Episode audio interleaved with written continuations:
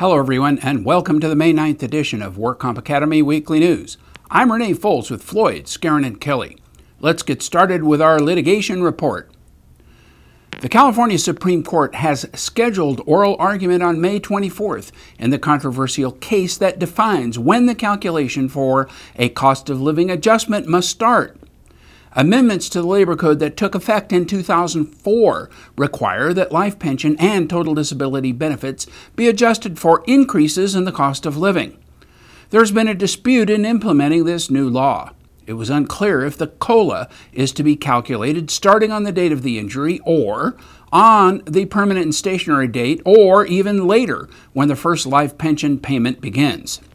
The Sixth District Court of Appeal, in the published opinion of John Duncan versus W C A B, ruled that the cost of living adjustments start on January first, two thousand four, and every January first thereafter, regardless of the date of injury.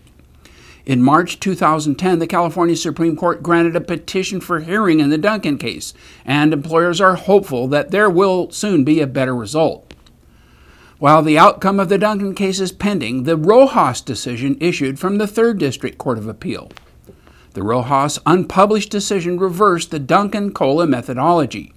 Instead, the court concluded that the injured worker is entitled to a COLA starting on January first following the date of injury. The Rojas court said it made no sense to use the January first, two thousand four date for those who were injured in following years. In fact, the court said it is impossible to calculate a COLA using that date. It is not clear how long it will take the Supreme Court to issue a decision after oral argument is concluded. Nonetheless, the oral argument set for May twenty-fourth will move the case along. And now our fraud report. The San Bernardino County District Attorney's Office has arrested a Melinda Furnas of Colton for workers' compensation insurance premium fraud and denying workers' compensation benefits to an employee. Furnas is the owner of Clinical Laboratory of San Bernardino in Grand Terrace, California. The District Attorney's Office received a suspicion of fraud referral from Zenith Insurance Company regarding an alleged fraudulent work-related injury by an employee of the clinical laboratory. The D A conducted an investigation and served a search warrant. Investigators were unable to determine any criminal conduct by the employee, but they determined that Furnas knowingly made false statements to the employee regarding entitlement to work comp benefits with the intent to discourage him from claiming benefits. Furnas also made misrepresentations to the insurance company claims adjusters regarding entitlement of benefits by their employees. Subsequently, a warrant was issued for her arrest. She was booked at the West Valley Detention Center with two hundred twenty-five thousand dollars bail. And in regulatory news, the Florida legislature just passed a workers' compensation reciprocity bill hoping to stop professional athletes from filing workers' compensation claims in California. Hundreds of claims have been filed by out-of-state professional athletes in California, costing team owners millions of dollars that would otherwise not be paid under their local state work comp systems. California Labor Code Section thirty-six hundred point five b agrees to decline jurisdiction in these claims if there is a reciprocity statute in the foreign state. Florida now joins at least eleven jurisdictions that have extraterritorial reciprocity law. The Labor Code applies when both states agree to exempt out-of-state employees temporarily working within its borders and their employers from its workers' compensation law. When this happens, California will not exercise jurisdiction over out-of-state employees temporarily working within its boundaries. The new Florida law should apply to claims against Florida sports teams and force players to file their claims in Florida instead of California. Several professional athlete cases are winding their way through the California W C A B testing out the application of this reciprocity law. A May twenty-seventh, two thousand nine panel decision sent the case of Wesley Carroll versus New Orleans Saints and Cincinnati Bengals back to the trial level to develop the record in order to determine if the teams were exempt. Recently, the work comp judge in that case ruled that Wesley Carroll was not a temporary employee when he played games here. This case will probably go back to the W C A B on reconsideration. At the same time, in the case of Eddie Brown versus Cincinnati Bengals, a trial judge ruled that extraterritorial law does apply to Bengals players and California jurisdiction over his case was rejected. And on April nineteenth, two thousand eleven, in the case of Dan Fike versus Baltimore Ravens and the Cleveland Browns, Browns, a trial judge found that an Ohio statute provides reciprocity, and thus there was no subject matter jurisdiction to hear Mister Fike's case. And in related medical news, several professional athletes are filing workers' compensation claims in California claiming that their delayed onset of dementia is caused by their professional sports activities decades earlier. A study conducted by the University of Michigan and authored by Doctor David Weyer a few years ago found that six percent of retired N F L players over fifty years old reported a diagnosis of dementia, Alzheimer's, or another memory-related disease. That finding, compared to a less than two percent figure in U S men of a similar age, drew headlines and prompted congressional inquiry, along with an expected avalanche of workers' compensation claims on the way to California by these players. Other studies and new medical research points to other possible causes of dementia. A new study claims that people who are overweight have an eighty percent higher chance of getting any type of dementia than people of normal weight. The findings published in the journal Neurology suggests that control of body fat as early as middle life is important to prevent dementia later in life.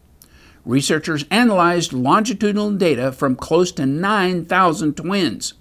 The study started to collect data when participants were an average age of forty-three. Thirty years later, the researchers examined the same individuals for signs of declining thinking and memory skills and diagnosed some of them with Alzheimer's disease and other types of dementia. Close to one in three of the participants were overweight or obese in middle age, and those that were had about an eighty percent higher chance of getting any kind of dementia than people of normal weight. The more participants weighed in midlife, the higher their chance of getting dementia. In total, about four percent of everyone in the study was diagnosed with dementia and another one to two percent with questionable dementia. In addition, researchers said that extra weight has been shown to increase a person's risk for diabetes and heart and blood vessel diseases, and those conditions are related also to a higher dementia risk. And in financial news, the Council of Insurance Agents and Brokers claims that the soft market premium rate declines are beginning to ease, and some lines of insurance are exhibiting signs of flattening or modestly increasing premium. The average rate of decline for commercial lines renewal pricing was about two point nine percent during the two thousand eleven first quarter, compared to a rate of decline of five point four percent in the fourth quarter of last year. The president of the council says that it's too early to tell if the leveling off and modest price increases were a result of the fallout from the recent Japan disaster and other catastrophes earlier this year, or if the market is reacting to broader market conditions. Small accounts showed an average rate of decline of one point three percent for the first quarter. Mid-size accounts averaged a decline of two point nine percent for the first three months of the year, and large accounts declined at a rate of four point four percent for the two thousand eleven first quarter, compared to a decline of six point seven percent for the two thousand ten fourth quarter. The council says the survey indicates a slow economic improvement as demand for commercial products continues to pick up. fifty-seven percent of respondents saw an increase in demand. twenty-two percent of brokers say workers' comp rates rose one to ten percent. twenty-three percent say they saw no change in work comp rates, while twenty-eight percent say rates declined. And in other news, Patriot National Insurance Group announced that Carol Azzarito has joined its team as Western Regional Claims Manager, and Allison Lepore has been promoted to Southeast Regional Claims Manager. Miz Azzarito will manage Patriot's workers' compensation claims organizations responsible for California, Hawaii, Alaska, Oregon, Idaho, Nevada, Utah, Arizona, and Texas. Miz Lepore will be responsible for the states of North Carolina, South Carolina, Georgia, Tennessee, Kentucky, Virginia, and West Virginia.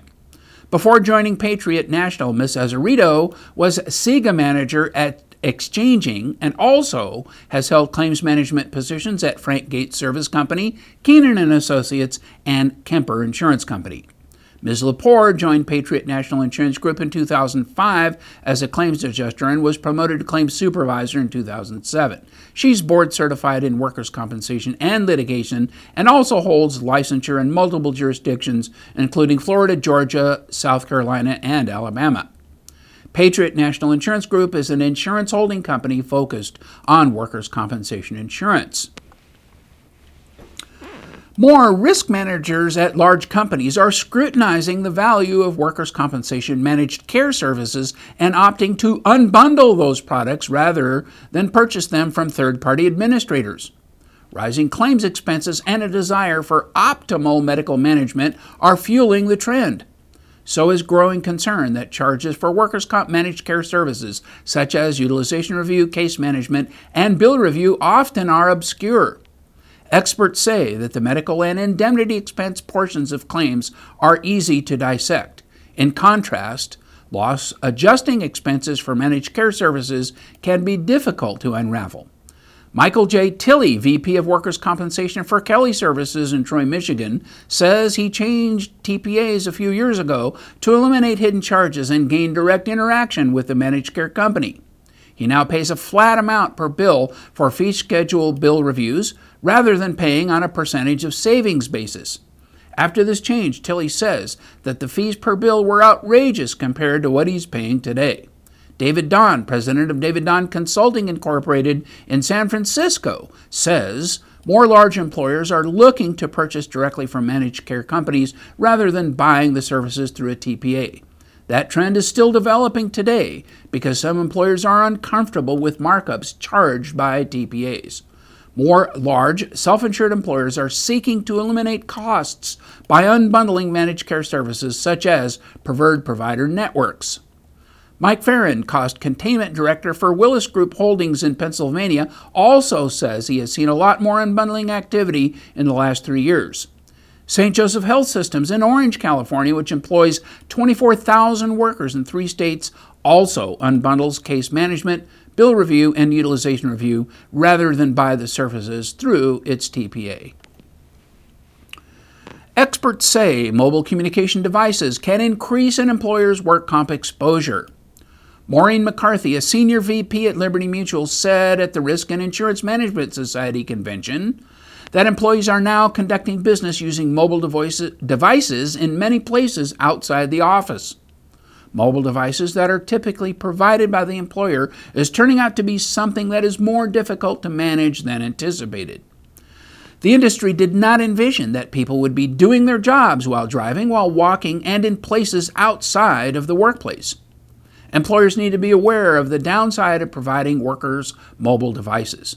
Employers should have proper usage agreements for using devices like laptops, smartphones, BlackBerries, and other handheld devices. There are also issues involving exempt employees.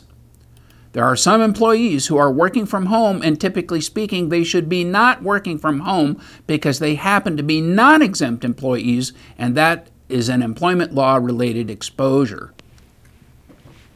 That's all our news and events for this week. Please check our website daily for news updates, for past editions of our news, and much, much more.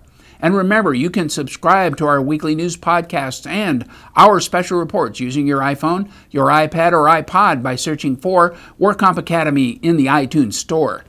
Again, I'm Renee Fultz with Floyd, Skarin, and Kelly. Thanks for joining us today. Please drop by again next week for some more news.